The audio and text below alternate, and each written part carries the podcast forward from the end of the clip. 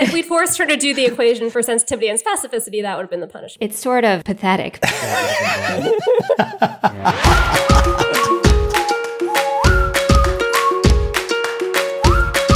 Welcome to Freely Filtered, the twice a month podcast that summarizes and discusses recent NephJC journal clubs. NephJC is a Twitter nephrology journal club where nephrologists meet in social space to discuss the research and developments that are driving nephrology forward.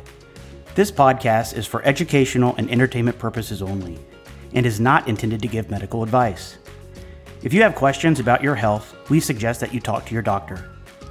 This podcast discusses off label and unapproved medications. Hello, my name is Matt Sparks at NephroSparks on Twitter. Tonight, we have several of the Filtrate plus three special guests. First, we have a nephrology fellow from UC San Diego, Talar Kharadjian. Introduce yourself. Hi, this is Talar. Um, I'm one of the fellows at University of California, San Diego. It's nice to be here. My Twitter handle is at Talar Courage. Morgan Grams, a study author. Please introduce yourself. Hi, I'm Morgan Grams. I'm a nephrologist at Johns Hopkins. Uh, my Twitter handle is Meg21212. And the Filtrates. Jennie? My name is Jennie Lin. I'm a physician scientist at Northwestern University. I tweet at Jennie J. Lin, and I am pleased to point out that for the first time, there are more women on this podcast than men. Woo!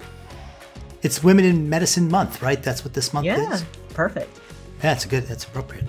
And Now we just need to finish editing and get this out before the end of the month. Always But we a finish struggle. recording before the end of the month. Oh no! And Jordy, introduce yourself. Hey, I'm uh, Jordy Cohen. I'm a nephrologist and epidemiology nerd at University of Pennsylvania. I tweet at Jordy underscore BC. Swap. Hey, I'm Swapnil Ha- Hiremath. I'm a nephrologist and epidemiologist at the University of Ottawa. I tweet at H Swapnil. And I don't work at the renal clinic, that's just my background. Uh, Oh, that's absolutely. Uh, it's just horrible. That's just trolling. That's awesome. Actually. That's really Can you move good. your head and just have clinic showing, please? And and Joel. I'm Joel Topf. I'm a clinical nephrologist and renal educator in Detroit. Gosh, is this? Did y'all plan this? The observation of protein in the urine dates back to Paracelsus in the 15th century and Frederick Dekkers in the 17th century. In 1664, in his book about the therapeutic approach to medicine, he wrote, I have also found that urine, when placed on the fire, soon becomes milky, really smelled like milk, and had a taste of sweet milk. He goes on to say that we might conclude that this urine is a kind of clear and very thin watery chyle, or nourishing fluid. However, it was Richard Bright in 1827 who was credited with establishing proteinuria as the hallmark of dropsy, coagulable urine, and alterations in the kidney. In fact, Bright's study of the kidneys marks the beginning of kidney physiology as a science. Fast forward more than 100 years later, and in 1982, Vira- Viberti and colleagues in The Lancet reported the association of microalbuminuria, or what was termed overnight urine albumin excretion rate, with overt clinical proteinuria 14 years later in 60 patients with type 1 diabetes. In 1984, Mogensen reported in a seminal study in the New England Journal of Medicine describing the association of microalbuminuria, defined as 30 to 140 micrograms per mil, in the urine to the development of increased proteinuria and early mortality in patients with type 2 diabetes. Microalbuminuria became the standard screening tool and was incorporated in many landmark papers in the realm of diabetes, from DCCT, UKPDS, Advance, and many, many others. In order to account for the variation in sample collection and concentration, the albumin to creatinine ratio, or the ACR, was introduced. For these reasons, albuminuria, rather than proteinuria, is now considered the gold standard for quantifying urine protein, given the findings from the many more epidemiological studies and clinical trials. In fact, albuminuria is incorporated into the definition and staging of CKD. The KDIGO guidelines recommend screening for and monitoring of albuminuria. Moreover, albuminuria is utilized in, the, in a myriad of predictive models for the development of kidney failure, cardiovascular outcomes, and the timing of other clinical outcomes. For example, the kidney failure risk equation, or KFRE. Proteinuria is still measured, and we have a real clinical need to convert proteinuria measurements to albumin measurements in order to use these samples in these calculations. First, the urine albumin test costs more and has not made its way into standard clinical practice throughout the world. Instead, some still use the urine protein to creatinine ratio, or PCR, and even the urine dipstick. In theory, total protein in the urine includes albumin and non albumin pro- proteinuria, but in some conditions, for example, light chains or myeloma, the non albumin proteinuria may predominate. Usually, albumin is the largest contributor to proteinuria, making up to 50%. Due to cost and resource constraints, protein creatinine ratio and urine dipstick measurements are often the only available assay for proteinuria. In order to use these values in the various risk prediction models, it is important to find some standard way to convert this. Enter the current study published in the Annals of Internal Medicine and discussed on NephJC just last week. Morgan, can you give us some background about how this project started? Sure. So um, we uh, we work in the CKD Prognosis Consortium, and uh, what that is is it's a global consortium of we have about now 80 cohorts uh, and about 12 million participants um, from all over the world. And so our requirement in order to um, give your data to the CKD Prognosis Consortium is that you need to have GFR um, a measure of albuminuria and prognosis, so um, estimates of ESKD or um, mortality. And what we found is that you know different cohorts have different measures as we know as nephrologists. And so we were really looking for one some way to harmonize um, the acr the albumin to creatinine ratio and the protein to creatinine ratio measurements. So this has been sort of a pet project of uh, mine and the biostatisticians probably for the last seven years. So we were so excited to see this come, you know, in, finally into into fruition, uh, because we knew that the current the conversion that we had been using before was not that good. And what was that? What was the previous conversion? Different for men and women. It's, it's like divided by 1.8 and 2.2. But close to, to half half of proteinuria was considered to be albuminuria with some variation, 10 or 20%. Exactly, by gender. Okay. Yes. Well, well, you can so tell I us. I mean, I'd like to know how these cohorts were assembled, and I think to me, we measure these things so frequently. It was a little bit shocking to know we hadn't already done this. So, to be fair, it was done sort of, we call it like a vanguard study. The Canadians, they recently did a paper in which they developed a conversion equation from PCR to ACR in Canada. And that was published in JASN earlier, I think in 2019 it's a really nice study. You know, we had also sort of concomitantly been working on this, and we obviously have more cohorts from different parts of the world. And so we wanted to see if we could come up with something that would sort of be applicable to many different cohorts in many different settings. Maybe go to Talar and talk about her view of proteinuria and albuminuria in fellowship. It was great to read about the background of how the study came together because of the gap that I can attest to in our practice, where we mostly just get protein to creatinine ratios. Uh, and I, I see some albumin uh, to creatinines, uh, especially in our diabetic patients who closely follow with endocrinology. But this really resonated with me in terms of its utility to have a way to convert from one to the other and improve our accuracy with our equations that we that we use. You know, to to be fair, it was not our intent at all to to make it easier to measure proteinuria you know, protein to creatinine ratio and then convert it to albumin to creatinine ratio. I think that might be sort of going backwards, right? Because there's all these efforts to standardize urine albumin testing. We're never going to standardize urine protein testing, uh, just because there's so many different there's so many different proteins in urine. So, you know, when you're when you're making a, an assay for it, some labs measure one protein, another lab measures another protein. So across different labs, they're not the same. And so I think the urine albumin should be standardized in the next year or so. I'm not on that committee because we know it's a more precise test. I think that the field needs to measure urine albumin more. However, for research purposes, um, and even you know for screening purposes in other countries where, let's say, dipstick is only used, we thought it was a, a good idea to come up with this equation. You, want to go ahead and get to the uh, get to the method yes. swap? So the methods, and I'm happy Morgan's here and, and Jordy's here as well. So if I get some of the stats um, stuff wrong, please correct me.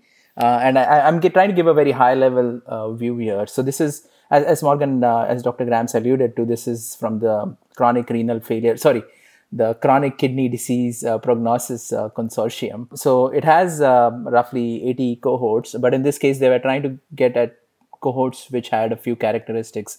So unlike a study where you would have, say, you know, eligibility criteria for patients, here, here uh, you're talking about eligibility criteria for the cohorts. So in this case, they needed cohorts which had, you know, adult patients, of course, but those with more than 200 participants uh, and those that had a measure of both the albumin to creatinine ratio and the protein to creatinine ratio or a dipstick because those were the two methods you're trying to compare to the ACR measured on the same day, as well as you're trying to have like a full spread, right? You're not trying to have patients just with a small amount of microalbuminuria or all with nephrotic range, so trying to get the full spectrum.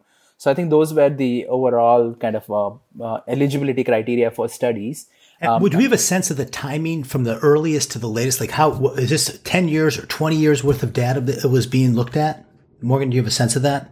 Um, that's a good question we have so many cohorts. Uh, right. Probably it's like Maybe at least more, 15 right? years. Yeah. yeah. yeah. because there's a there's a RENAAL and IDNT trials and. Oh my gosh. Mm-hmm. Right, right. All yeah. the way. So that's even like 20, 30 years, right?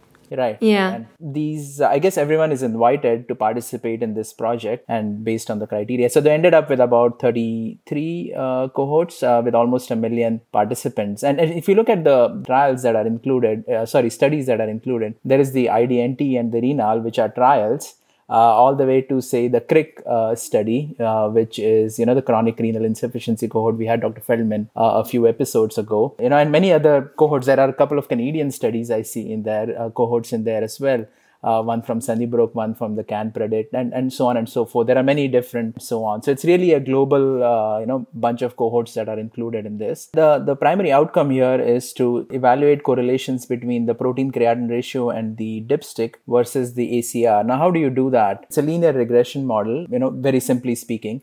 Uh, but then, uh, you know, Jordy's here and she had thrown me a question uh, a few episodes ago when we were talking about the ALDO uh, about the fact that they, when we were, um, this was a study from uh, uh, Anand Vaidya, where they had a similar issue. They had like five different cohorts that were assembled together, and they had individual participant data. And, and as Jordy pointed out, they didn't do a meta-analysis. But here they actually did. it was a meta-analysis. In this case, they did do one. So they used a uh, you know, meta-analytic methodology, which is you know completely appropriate. But uh, a slight different twist on that is, uh, let's say you're doing a meta-analysis, and I'm trying to say, hey, what is the overall albuminuria? So that's one outcome from all these studies that it's, you know, I just combine them together. In this case, we, had, we just don't have albuminuria. You have albuminuria, you have proteinuria, you have, you know, stuff like age and sex and, and diabetes and hypertension in there. So you've got multiple things you're trying to combine. So, so the, it's called a multivariate meta-analysis. Uh, you know, I won't bore you with too many details, but it's like, you know, it's just a, too late. uh, yeah, I, I, can see Matt's eyes are already closed over there. Uh, I was just thinking about my mouse colony. That's it. you can, you can amazing, analyze mouse. Mice. The amazing thing that he didn't have an anaphylactic reaction when you said meta-analysis. That was incredible. Good work. Yeah. On the basis of the PCR and the dipstick, can you predict the ACR? And in this case, so they have got an observed ACR, and then they use uh, all these other uh, variables to predict the ACR, and they see how good is the fit. So that's one part of the study. Uh, another part of the study is to uh, say, hey, you know, how do we use these? We don't just try to have a number, we use thresholds, right? So we say, hey, the ACR is less than 30 or the ACR is 30 to 300. So we try to say is using this conversion, how we, what is the sensitivity, what is the specificity, what's the you know positive predictive value negative predictive value for that? The next thing we do often is like as matt alluded to there is the tangri equation sorry the uh, kidney failure risk equation uh, which was you know produced by nav tangri who's a nephrologist in winnipeg uh, now uh, but i think he did that when he was at tufts with andrew levey. So the kfre equation that has a- acr in it. People use that for prognostication. They use it for you know planning access and what have you so if we are using this predicted ACR, how well does that equation perform? So the I mean, if well, I had to, we don't yeah, do that, right? We don't we don't see how well it performs. Uh, sorry, we just sorry. say how much does it match. So Right. if we use PCR and we convert it to ACR, does it match the ACR prediction? Right. And is that because you did not have outcomes? That's right. So, you know, in order to have enough people that had sort of concomitant PCR and ACR or dipstick, we we didn't have enough co- cohorts that had enough ESRD outcomes. Right. And it, so it looks like it's a project which will happen a few years down the la- road, perhaps. Yeah, we're we're trying to work on that too. Yeah. Awesome. Can I just ask a question? This is just from why include the dipstick? It seems like so inaccurate. Well, Always, it's the only one that's not controlled for concentration. but was it always going to be put in there? Because, uh, or is it So- something you always Yeah. wanted to do? It seems to me like I was really So we always wanted to do the PCR, you know, because obviously it seems like oh, this is really usable data, but we don't know how to harmonize. Right. But then I was I was in the KDIGO early CKD meeting. How do we detect CKD early?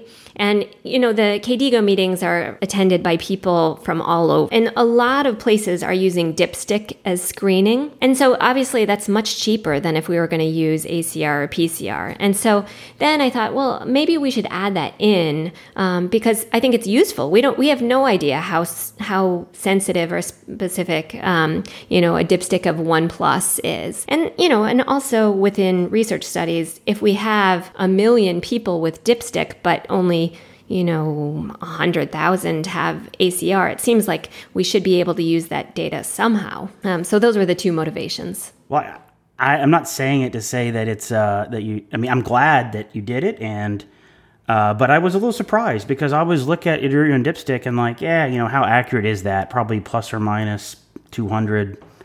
Uh, so the fact that it's now we have some data on it, I think, is very useful. So thanks for including that.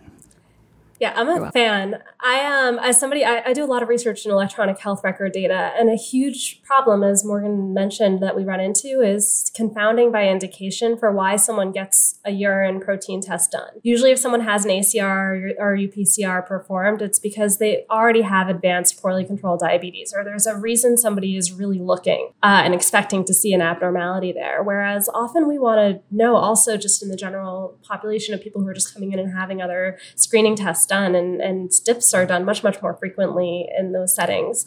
Uh, so it's it's really helpful to address that, even if there it's problematic and maybe doesn't perform as well. At least we don't have to throw out that data. Yeah, so I think echoing what um, Jordy said, it's sort of pathetic, but it, you know, within diabetes, only fifty percent maybe are have ACR. Within hypertension, it's like five percent have quantitative measure of proteinuria, either PCR or ACR. Um, it tends to be only the nephrologists that measure PCR. Everyone else does ACR, but not very many people are doing it either way. Well, let's Yeah, I not actually spill the beans on the results yet. Um, do we? Is there anything else? Can we talk about what the hell is a C statistic? That's when you see a statistic and you just run.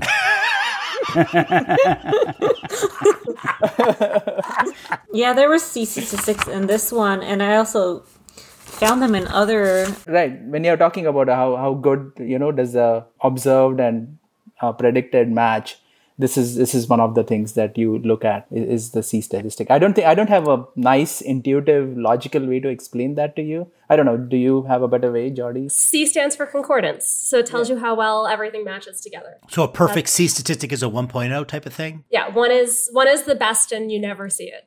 Uh, if you can go if you can go from like 0.9 to 0.91, that's a pretty impressive uh, change. Oh, really? Okay.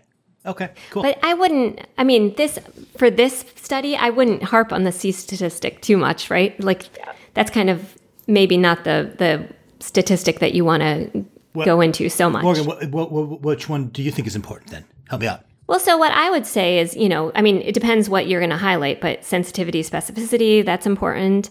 Um, you know, you could also, I think the prediction interval here is super important. Walk me through what do you mean by prediction interval? So if you go to um, Table three. Yeah, table three. So something that we did, we just we wanted everyone to know like this is you know, our, our equation will convert this, but it's not super accurate, right? So a prediction interval, um, 95% chance that if you measured an ACR at the same time you measured this PCR, the ACR would fall into this interval. And so you can look, you know, it's pretty wide while I would say help that, me out. uh, how, how, how do you read this? I, I really have no idea what's going on in table three. I'm glad you called that out because it's totally confusing to me. So walk me through like, so I get a PCR of 500. okay, so let's do the crude model. Okay. So so this means like we're not taking into account hypertension, diabetes, sex, which to be honest weren't huge risk factors. So they didn't change the relationship too much. So the PCR of 500, that means if I measured your urine PCR on the same day that I measured an ACR and I got the value of 500, the converted value for ACR would be 220. Um, however, 95, you know, that's only the mean if I did this a thousand times. If I, I did it on you, the pre- 95% chance that it would fall between 113 and 427. And so this is milligrams per gram. Does that make sense to you? That totally makes sense. And that is pretty wide. Yeah, yeah, yeah. Yeah. So that's why, you know, I think some of the other studies have shown like 95% confidence interval. The confidence interval is for the mean. This prediction interval is for like an individual person. So this is not perfect, you know, but it gives you a best guess. But if you were to measure an ACR or a PCR in a person three days in a row, you likely are going to get uh, values that would not be pres- perfectly, you know, but it it'll be within the, the range, and I think that's important to realize. Well, and that, and that, I guess that's my question. Does on an ind- does a, an individual person have a pretty constant ratio of albuminuria to proteinuria, or and so that if you were to do it three times in a row and it was you know 200 the first time, it'll be 200 or close to it every every single time, or will be 200 one day and 400 the next day. So I, I, don't think I can answer that from this data. You know, we did have multiple measures for multiple people. We did it. We did it both ways, where we took multiple individuals. So, like, you know, if you had this done on three days in a row, um, and we also did it with only one um, observation per person, one day per person, and the results were very similar. But we didn't specifically look at your question. Okay. I don't think we had good enough data to do that. And remind me one more time. This this ratio, this range is called the what's it called again? Prediction interval. the prediction interval. Thank you. And just to jump on that for uh, folks who sort of trying to wrap their heads around it, difference between this and the 95% interval is that this includes a predicted error. It includes its own separate equation that takes into account sex, that takes into account diabetes status, that takes into account your hypertension status, and how likely you as a person, based off of those those risk factors that you have, are going to have error around that variable, like how likely it will be within that range. Um, so it's a it's an extra step of complexity than what's usually than what we often see. The, the equations were incredibly complex. I was like, I'll just punch, I'll just punch them into Excel, and I looked at the equation. I was like, No, I'm not. it's our specialty. Yeah, I think that the reason why they're so complex is, you know, I know you were saying that you just divided by two. And so that was, you know, that was sort of the impetus because we knew that that was not good. Um, so it's they're not related on a linear scale, you know. So when you just divide by two, that's a linear uh, relationship. It's a log log um, scale. So that means like a percentage change in ACR relates to a percentage change in PCR. Oh yeah, I was gonna say, and Morgan made the point. Normally, we- in a prediction type of model, um, we would be talking about things like calibration and discrimination and factors like that. But in this particular study, because of the goal of it, that's not coming up. We're talking about very different metrics when we're going to be discussing the results. Um, and so a lot of this was already alluded to, um, but I'm going to just throw in some of the more, some additional details. Um, so the cohort was almost a million individuals when they combined all 33 cohorts. This this combined meta individual level meta analysis. Um, so it was it was 919,000 people from across 12 research studies and 21 clinical cohorts. Uh, and it, we actually do have the years. It was between 1982 and 2019. So this was from the year before I was born. Uh, through the through just about the present, um, and uh, the average age of participants at the time of their measurements was 61. Uh, 50% were female. Good job. And uh, only 4.8% were black. Uh, 56% had diabetes. Uh, and 72% uh, had hypertension. Uh, overall, uh, about 15% of individuals had a dipstick that was positive. Uh, that. How, what percent had a dipstick positive? 15, including trace through uh, through two plus, had uh, had a positive urine dipstick. 15 percent. Right, and that and the and that's consistent with the very the average albumin ACR being very low, right? It was like 15 Yeah. or 20, something like that. The median ACR was 14, and the median PCR was one nine was uh, 197 milligrams per gram, and that already doesn't make doesn't quite compute with that two to one ratio. Right, right, right, right, right, right. Well, and and and that that graph was that uh, Yeah. uh, figure. Oh, there's no number because it's the only It's figure. the It's figure. the figure. Uh, so yeah, it's a pretty cool graph because you can really see how under 50 uh, milligrams per gram of, uh, p- of uh, urine protein creatinine, how you really have a huge splay. Um, you don't have a very close relationship, but as soon as you go 50, there's this very very sudden um, shift where you see there's there's more of a linear relationship, and then there's an inflection point at 500 milligrams per per gram of uh, protein creatinine ratio where it shifts. And this is where Morgan was getting at, where you can't just divide by two. Uh, because oh, it changes depending on how high of a um, PCR you have. And at that highest level is where you see the closest relationship between PCR and ACR, where they predict each other the best, and you see that later in the um, in the models. Very cool to see vi- visually like that. Uh, so I encourage anyone who doesn't have the paper in front of them to just Uh, open up that figure because I think it's quite striking to us to, to those of us who are clinician, clinicians and have tried to make these associations in our head to see just where how clean those inflection points are. One below 50 is it, that just baked my noodle when I looked at that. I was like, what the hell is going on there? That is so weird. Yeah. So, for example, there's one you can see that there's an ACR of 300 correlating to a PCR of 20 um, with one of the lines, for example. Our, our thought on that was if you've got someone with no albumin, you know, with very, very low levels of albuminuria, you shouldn't be measuring PCR on them, right? Because they're, they're all over the place. So, you know, if you've got someone who's got A1 disease or A2 disease, you kind of always need to be measuring albuminuria because the conversion is just so, so bad. Yeah, it's fascinating to me because in my mind, I always thought you'd be more likely to get people where you'd have this abnormally high PCR, like where we capture accidentally um, non-albumin protein in the urine when somebody has a myeloma or if they have a, an MGUS. Whereas uh, the, the- here it's the opposite, where we're seeing very, very high PCRs, but it's the precision issue. Well, and- that's exactly right. This is this is the, this is the inability for whatever ta assay they're using to even detect protein. Right? It's just a failure of the assay. Yeah. Yeah, that's crazy.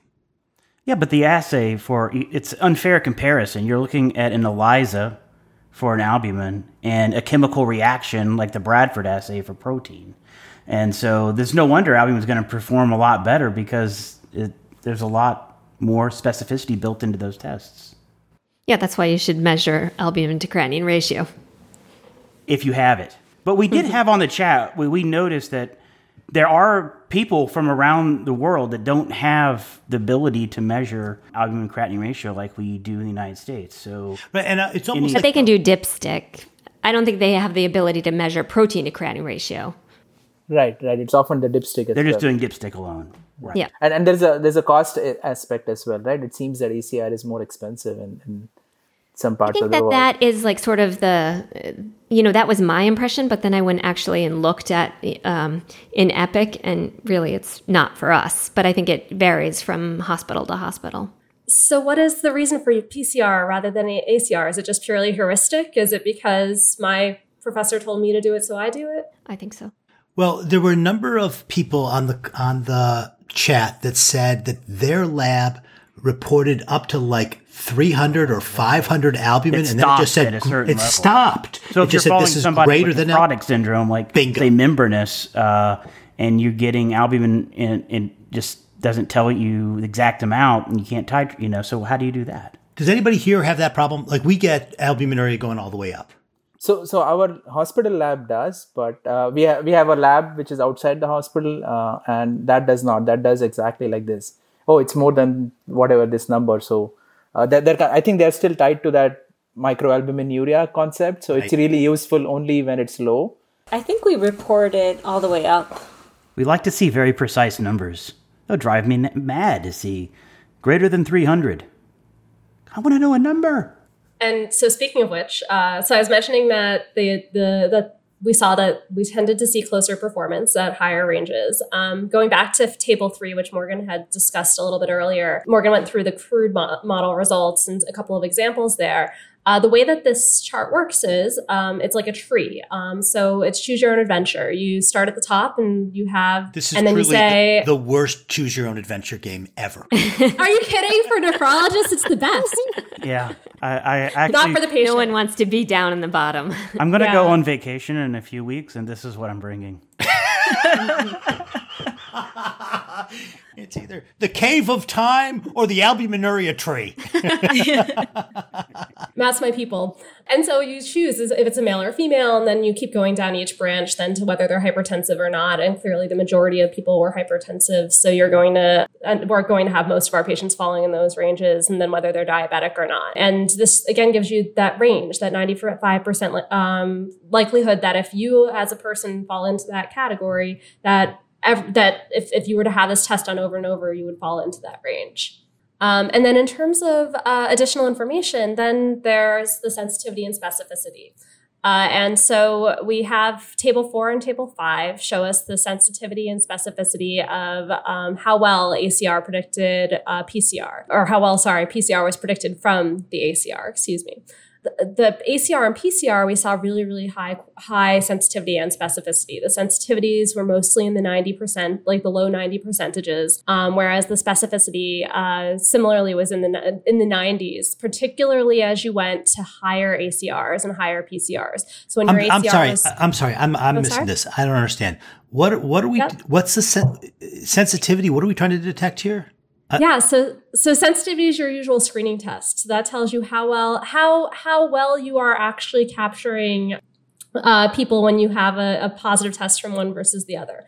So if you say that you have an elevated uh, uh, ACR over 300, then how likely are you going to actually also capture the PCR over 660 was the threshold. So, Joel, uh, you have a puzzled expression on your face. Uh, can you explain to me what is the difference between sensitivity and positive predictive value? Yeah, Nice. I can. So sensitivity is a measure of the actual test, and the positive predictive value is highly dependent on the population that you're testing. Uh, Okay. Although Okay. although sensitivity and specificity will vary right by the like sort of um, disease severity. So if you have a bunch of people with nephrotic range proteinuria, it may be different, right? So, so Joel, uh, sensitivity is true positive divided by. this is the thing I write right before I walk into the um, testing center. For the first, yes, yes, yes. Waiting just for that. divided by something. Yeah. Divide, yes. The answer is yes. It's true, true positive plus false negative. Right, because you want to find out out of all those who have the disease, how many are picked up, and and positive predictive value is the other way around, right? So of those who test positive, how many have the disease? So basically, if true you look at that, you see that the sensitivities and specificities are much greater at both ends of the spectrum, but right in the middle, it's a little bit wishy-washy. Is that kind of right? How? I mean, you have seventy percent in the middle. Yeah, so the middle is when you're trying to. So we tried to make this into like, okay, so what would you do if you're going to do screening? And what would you do if you want to do staging? So, you know, the first, the ACR greater than 30 is the screening column. So if you were going to use PCR to screen, do people have A2 or greater disease? This is what you would use. But if you wanted to use PCR and say, okay, I can take this PCR and I can map people into A2 or A3 or A1, that's what the second column is. Um, and the and the third column is, can I take this PCR and map people into A3? Does that make sense? Yes, that makes sense. So it's easy, you know, your in in general, your sensitivity is going to be higher for screening because it's, you know, all you need to do is put people in A2 or A3. But if you're trying to put people in a kind of a narrower range like A2, then your sensitivity goes down. Got it. But the specificity was excellent, um, particularly at the higher range, uh, because you're very unlikely to be capturing people that are are negative. Like you're you're very like unlikely to have um, negatives that are being incorrectly identified there. And then when we go down to the dipstick, however, as expected, it did not perform as well, particularly at staging. Um, it was moderately okay uh, in terms of the screening test, uh, where we saw the sensitivities were in the 60s, 50s now compared to the 90s for um, for uh, ACR versus PCR. And in terms of staging, um, we were sensitivities were in the 30s for the 30 to as for the 30 to 299 range. They were better. Um, they were better in the higher range for an ACR of over 300 milligrams per gram compared to a dipstick of two plus or greater. We saw sensitivities more in the 70 uh, in the high 70 range, and specificities were excellent there in the high 90s. Again, because you're unlikely to get these negatives that were t- that were not not actually negatives. Well, the dipstick's not helping its cause with its name, so I'm not surprised. one one laugh. That's not bad. I thought it was very funny. I was laughing. I was just muted. Yeah. Okay, good. But I'm bum. Yeah, we'll uh, we got a laugh track we'll put in on that. Uh, But I think the the key is that I can channel Morgan right now is that still uh, we need to be using albuminuria way more often. Is that right? You've got me right. You don't want us to go from this, and that's what for everyone listening right now. We're not. This is not opening up the floodgates for PCR. This is saying, hey, we need to be doing more ACR. Exactly. And the you know the dipstick was more for countries that don't have available, you know, they can't quantify. You know, could you use a dipstick as a screening tool? Specificity, you want high specificity to rule in, right? And sensitivity to rule out. Maybe you want something a little bit higher sens- um, specificity in order to rule in and do a second test. So that that was our thought in this. Is this a moment I can ask about the 24 hour urine? Because that seems to come up every time and it, it boggles me. I've argued with so many people about it, but there are a lot of people who are still sticklers. Oh, why are you doing an ACR? You want a 24 hour urine. what's the argument there? Walk me through that. What's what's what's I mean, so, so in the sense that you know, if you have a patient with a GN with a nephrotic syndrome or what have you, you know, the studies have all been done with 24-hour urine. That's the gold standard. Uh, I think uh, Professor Glassock jumped in a little bit and said, "Oh, 24-hour urine." Can I, get, I want to give my uh, very non-scientific take on this. And basically, if you do any protein creatinine ratio or albumin creatinine ratio, and you have a larger urine specimen for as many hours as you can get it, you're going to have a more accurate value. And it doesn't have to be exactly a time 24 hour and figure out how much protein's in that sample, but you're basically going to normalize that specimen over a 24 hour diurnal variation. So that's pretty much what the utility of a longer sample is. That's what I But we know that proteinuria is not constant through the day, right? It does. There is variation through the twenty four. That's why you, you collect the sample and then you do a, pro- a spot ratio in that large sample, and that will Yeah. um, normalize. Right, right. that. Don't, the, but the, the only point, yes, yes, that's accurate. But uh, you know, the point is that that's it's often an under collection or an over collection. Doesn't matter. That's good. yeah, yeah. the For the, to do, yeah, the do the ratio is fine uh, on the under or over collection, and and there's a inconvenience.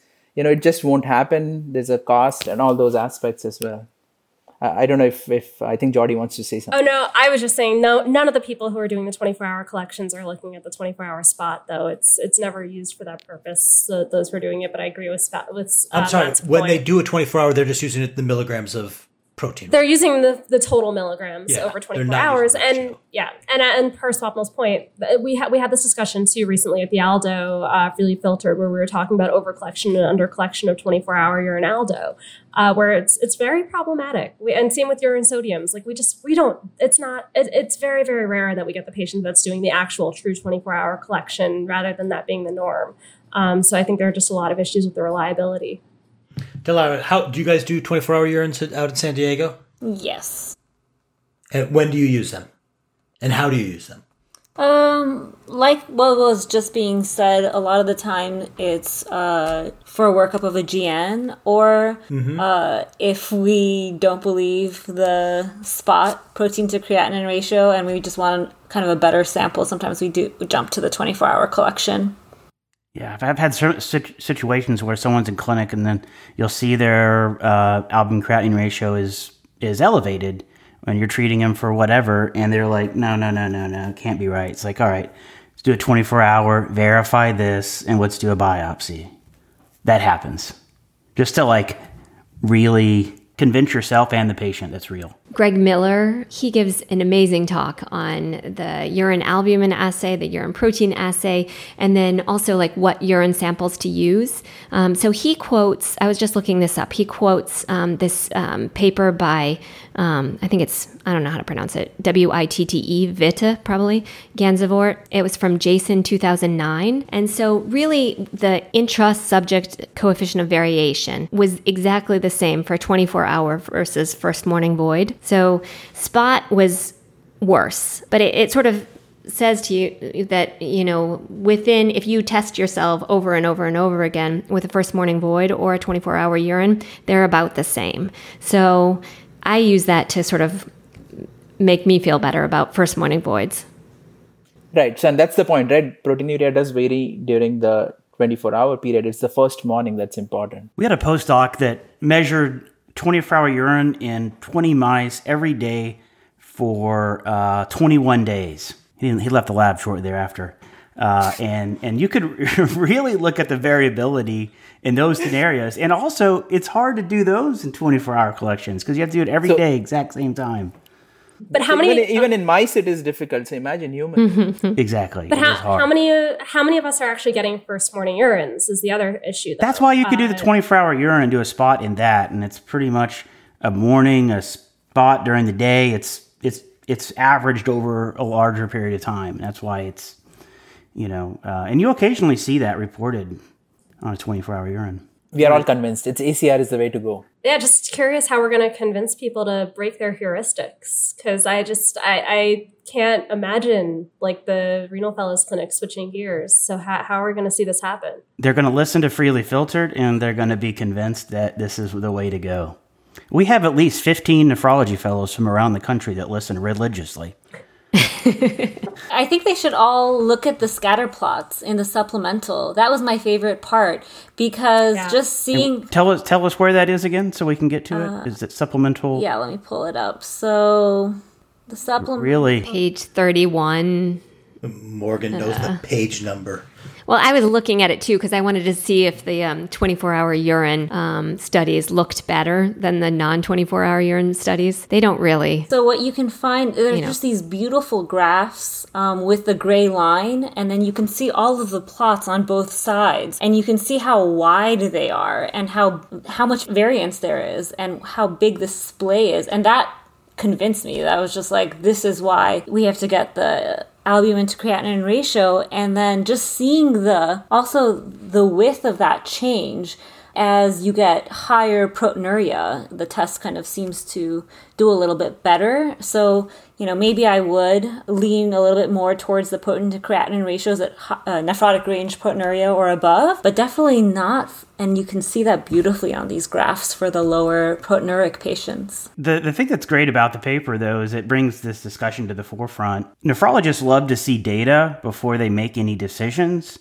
And so that is why this is really important because we can look at this and say, all right, I question what I'm doing. And I think that's the hardest part of medicine. And I will- it's I will tell you, it's a, it's to had- teach you to do something different.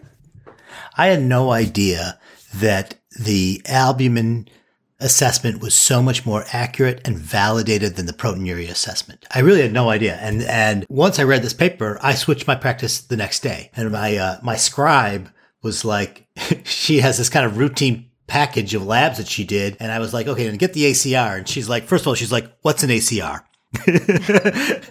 American College. oh, And then the I was like, well. My heart. and then and then at the end of the day, she's like, "Did you? Why'd you switch?" And I was Why like, "Well, yeah, she did. She she Like- called me out on it, and she and I said because I was wrong." And uh, and so, but I, I think that this is the type of paper and education of uh, the community. I- It's improved my practice. Uh, Talar, can you tell us uh, how you got on Freely Filter tonight? Uh, I went to this awesome conference called NBLU, and Oh, I'm so glad you didn't say there was two guys in a white van that grabbed me when I was filling my car with gas and then put me in the back and then put me on the bed. Joel, Okay. calm down. and we all got to uh, make a presentation as fellows, uh, working with other fellows across the country. And I guess someone liked my presentation. Here I am. What'd you present on? We were pitching business models for a hypothetical nephrology practice. And what was your Where, where where was your practice at? It was assigned to us, but it was in Napa. Well, that's, that's well, you got Napa kidneys. I mean, come on. Well, she What was had your a- business model? Oh, it was uh albuminuria for yes, screening. all the way. Albumin- Wine on dialysis? So, well, she was picked uh, for a presentation, and and so her uh, her prize was to come on freely filtered and you know sort of talk about. Well, I thought she nephrology and lost, and that's why she was on freely filtered. This was the punishment. no, this is not the punishment. People are just begging to be on freely filtered. Okay, so we have we have good take home message from the paper. Uh, yeah, let's do it. Let's do our too long didn't read. So the the the the, the take home points for this paper. Point of the paper is there's been lo- lots of real world data that's been collected assessing proteinuria in patients where they did not measure albuminuria that they either captured protein to creatinine ratio or dipstick urinalysis, and that data right now has not been able to be analyzed. And though this data was collected and Luckily, this consortium had simultaneous collections of uh, either protein to creatinine ratio and albuminuria or dipstick proteinuria and albuminuria. And the, and this was an attempt to be able to correlate the proteinuria and the PCR data to the albuminuria. And they came up with a, uh, they, what they call crude formulas, which allow you to just make that direct comparison or, uh, well, if it wasn't crude, what was the other name for that? What was the other formulas? Adjusted, maybe? Adju- ad- adjusted, in which divided patients up based on um, uh, hypertensive status, diabetes status, and gender, and were actually just very slightly more accurate, not a big, uh, not a big improvement on the equations, and that they were able to find that uh, they were able to make this compare this uh, adjustment. But the take-home message is, if you have access to measuring the albuminuria, that's what you want to do. You don't want to rest on these formulas. These formulas are really there for either countries where they don't have access to albuminuria or historical data where this, this data is already collected and we don't want to throw that data away. We want to use it. And that the, the study authors went through and not only were they able to show, uh, make this conversion, they were able to show that it worked for, uh, categorizing albuminuria into uh, the A1, A2, and A3 categories that were established by KDIGO, uh, less than 30 milligrams per gram, 30 to 300, and greater than 300 for A1, A2, and A3. And then they were also, they tossed the same, this conversion equation, there's a converted albuminurias into the uh, Tangri kidney failure risk equation, and the equation still worked. How, what, what did you find there? I, I don't even understand how, what, what, why is that part of the paper? What, what, what, do- what was that all about? Well, I have to say that your sum up, I loved it. My heart is warm. Um, but um, the reason I, I think we put that in there because one of the reviewers asked for it. Um, but basically, all it is is, um, you know, a change. Or, uh, it, all it is is comparing those people, um, you know, the KFRE based on real ACR and the KFRE based on imputed ACR from PCR. So that's all it is. It's just a, you know, scatter plot. the power reviewers wield. It really, it's, it's pretty amazing. I'm imagining that uh, cartoon that shows your paper when it's submitted. It's a pretty sleek car, not a lot of fanciness to it, but it, you know, you look at it and it's like that's a car.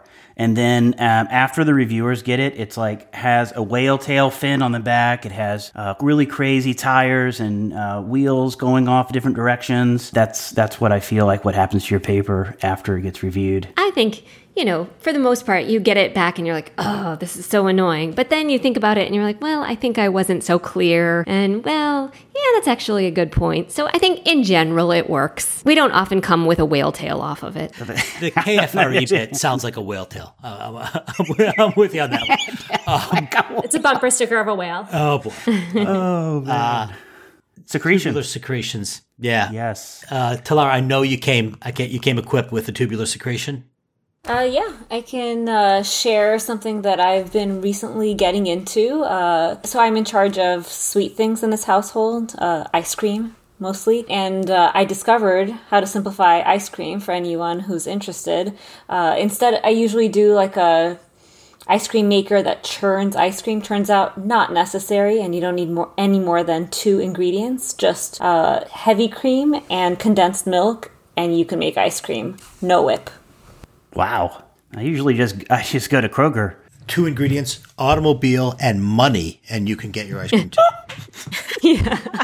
Yeah. So I know Jenny has an awesome tubular secretion, so I want to go before because that will, you know, she's going to overshadow everyone. So uh, I said I would shout out to Catherine Clase. Uh, she's a nephrologist at McMaster, and I realized it recently that she's the one who um, there's a systematic review in Annals on using cloth masks in COVID. She's the one who, know, I don't know how a nephrologist came to do this study, but she she's uh, spearheaded that uh, systematic review showing that even uh, masks made out of cloth are, are you know pretty good. Again no trials of course but it's, it's a reasonable um, uh, review of the evidence. But they have a website also at clothmasks.ca uh, uh, we'll put that in the show notes which tells you know people how to make a cloth mask and, and the cool part is that you know, it's a nephrologist who's made that and a Canadian one. Jordy? Can I do a shout out to the Replace COVID investigators and thank them for uh, all of their voluntary work? Uh, only, to... only if you tell us the result.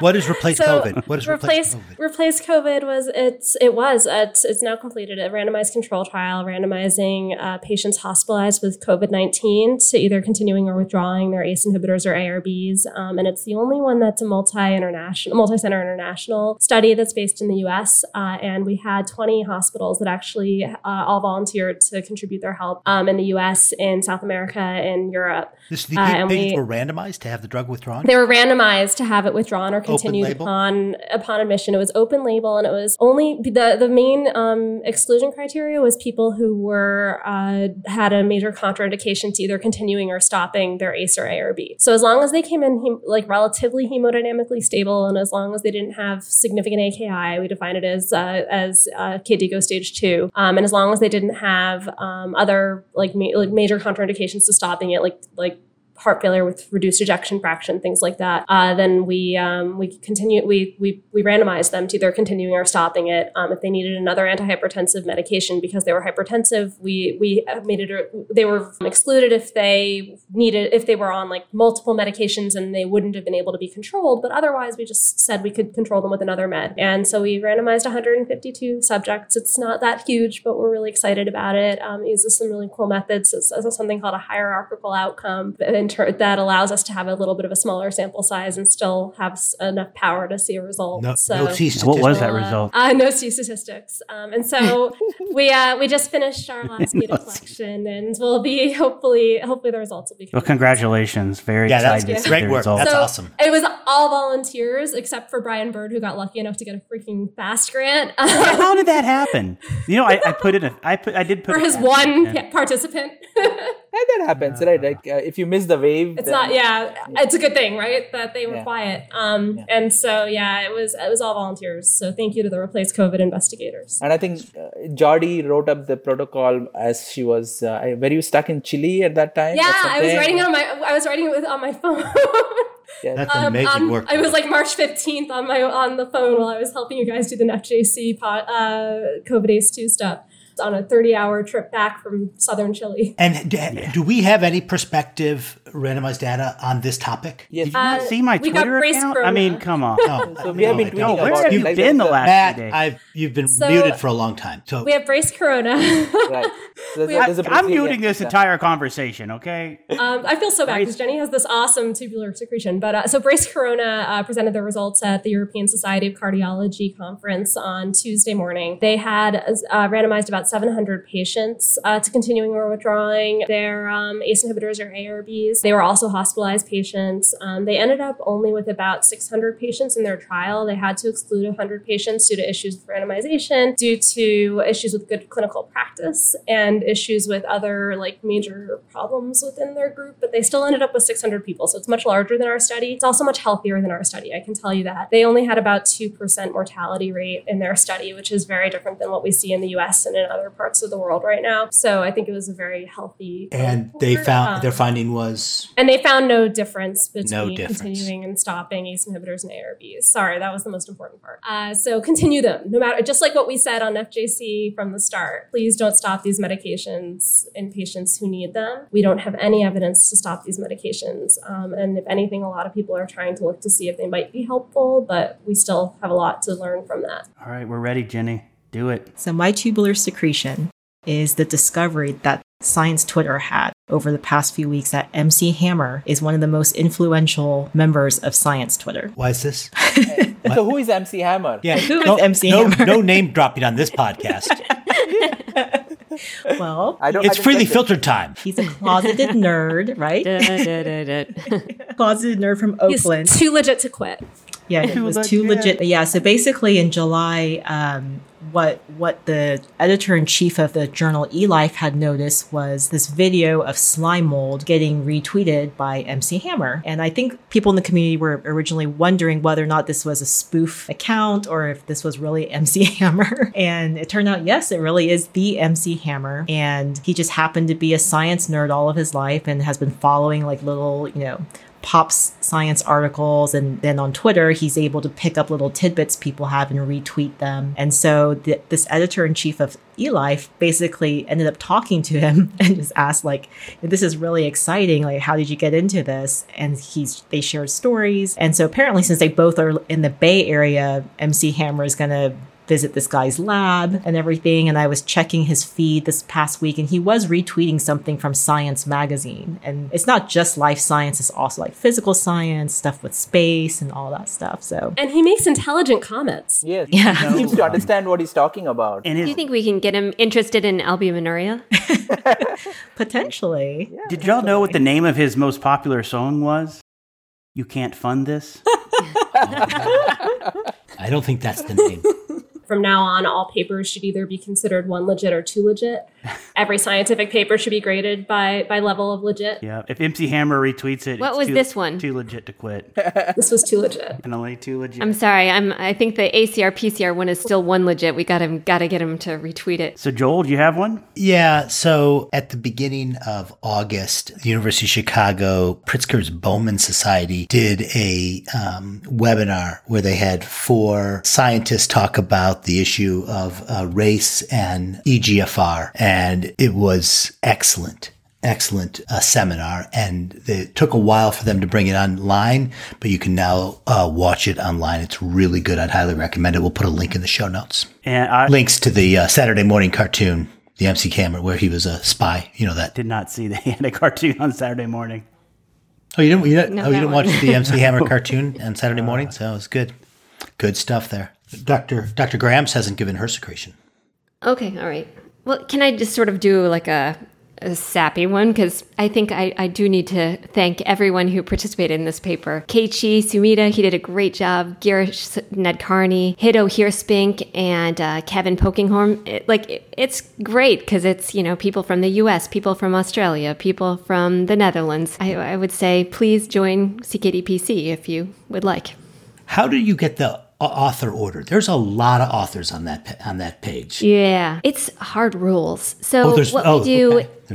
We've got rules. So we we every every paper that we come up with, we say, "Are you interested in leading it?" If you can imagine, it's like it's a lot of work to lead one of these papers because it's really complicated. And so then we've now started to go two first authors, two last authors, just because we have so many people. And then generally, I or someone else from the data coordinating center is like third because we're doing most of the coordinating of the paper. And then if you contribute data, you're an author. Was there a tubular secretion from Matt? Yes. Uh, so my secretion is going to be a shout out to the Basic Research Forum for Emerging Kidney Scientists pre meeting at ASN. We're very happy. We just got awarded an R13, um, and that's very exciting. A lot of work went into that. I have to give a shout out to um, Aylin Rodan, who pretty much did about 98% of the work, and maybe I did 1%, but we got it, and so it'd be really cool. Um, Jenny is in, involved in helping out with this as well, and heading up all the mentorship things that we're going to do. I have three sessions for junior faculty. We're going to announce those next week. Uh, but really excited about a debate that night, and it's going to be about acute kidney injury. Uh, Sylvie uh, Breton from Mass General is going to talk about some really interesting um, science that she's been doing where identified how intercalated cells are really important in the sensing of AKI and, and kind of causing it. And then Paul O'Connor uh, it, from Augusta University or Medical College of Georgia is going to give his theory of vascular congestion and sort of two opposing views of how AKI develops. And that'll be really fun. So that's going to be on Wednesday, the day before Kidney Week, uh, October 21st. You can sign up at ASN's website. Okay. Excellent. There we go. We're good. Thanks, everybody. This is great. You can stop your recordings now.